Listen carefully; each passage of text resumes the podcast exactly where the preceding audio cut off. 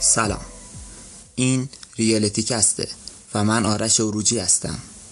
ریالیتی کست پادکستی است که در اون درباره فناوری های بسری به ویژه واقعیت مجازی و هوش مصنوعی بحث می‌کنیم.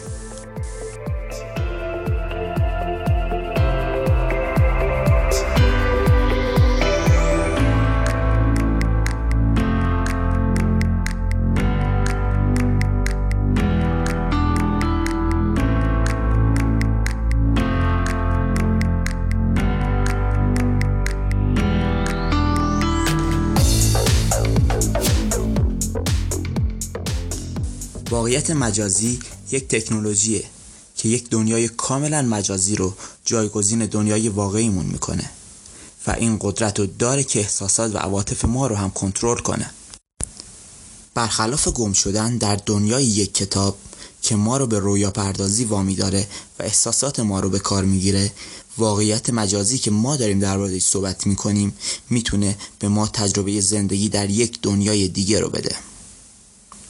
ما می‌تونیم با مردم و اشیا تعامل داشته باشیم و احساسات خودمون رو کنترل کنیم و یا بروز بدیم.